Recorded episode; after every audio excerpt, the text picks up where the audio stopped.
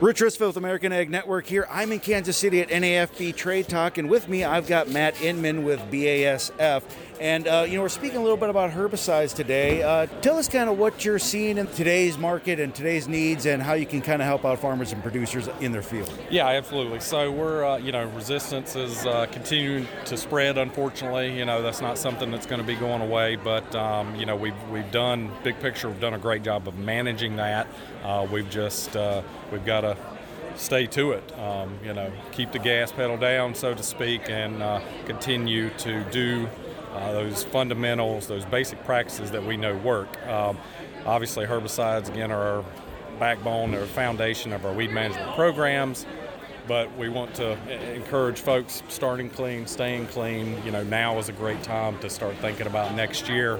Um, you know, we're in the field, we're harvesting, finished up harvesting, we're going through the field, we're scouting, understanding where we had uh, problems, what we did good on, and, and, then looking towards next year and, and reflecting and say, okay, I can I can adjust, uh, you know, with this and that, looking towards next year. But um, you know, as we get to 23 planting season, again, starting clean, staying clean is the motto, and how we do that is starting with a foundational pre-product. Again, soybeans, number one uh, soybean pre on the market, Zidua Pro. Three modes of action. We have a combined burn down with a great residual package with that. Um, and then we want to be timely with our post applications.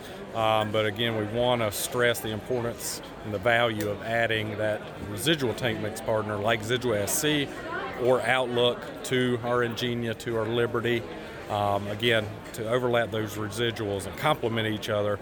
Yes, we want to kill or manage the weeds that are up, but also continue that residual effect, again, managing that, those weeds before they even emerge. Best piece of advice is to uh, get on top of those weeds as soon as you can and have some of that good residual stuff. 100%, yes. I can't, can't stress enough the value of that. You know, our early weed season competition with our crops is, is just critical to have good management starting out the season because it's one if, if we don't have that opportunity for residual products, we're, we're already behind the eight ball, and we're going to just continue to play catch up throughout the whole season. Well, outstanding. Uh, you know, if a farm producer wants to get a hold of you guys and figure out how you guys can help them out in their fields, where do they go? How do they do that? Absolutely. So I definitely encourage anybody to reach out to your local BASF rep, your seed advisor, tech service rep in your area, and they can certainly provide you with any of this information. Well, perfect. Well, Matt, thank you for spending a little bit of time with us today. Absolutely. Thank you.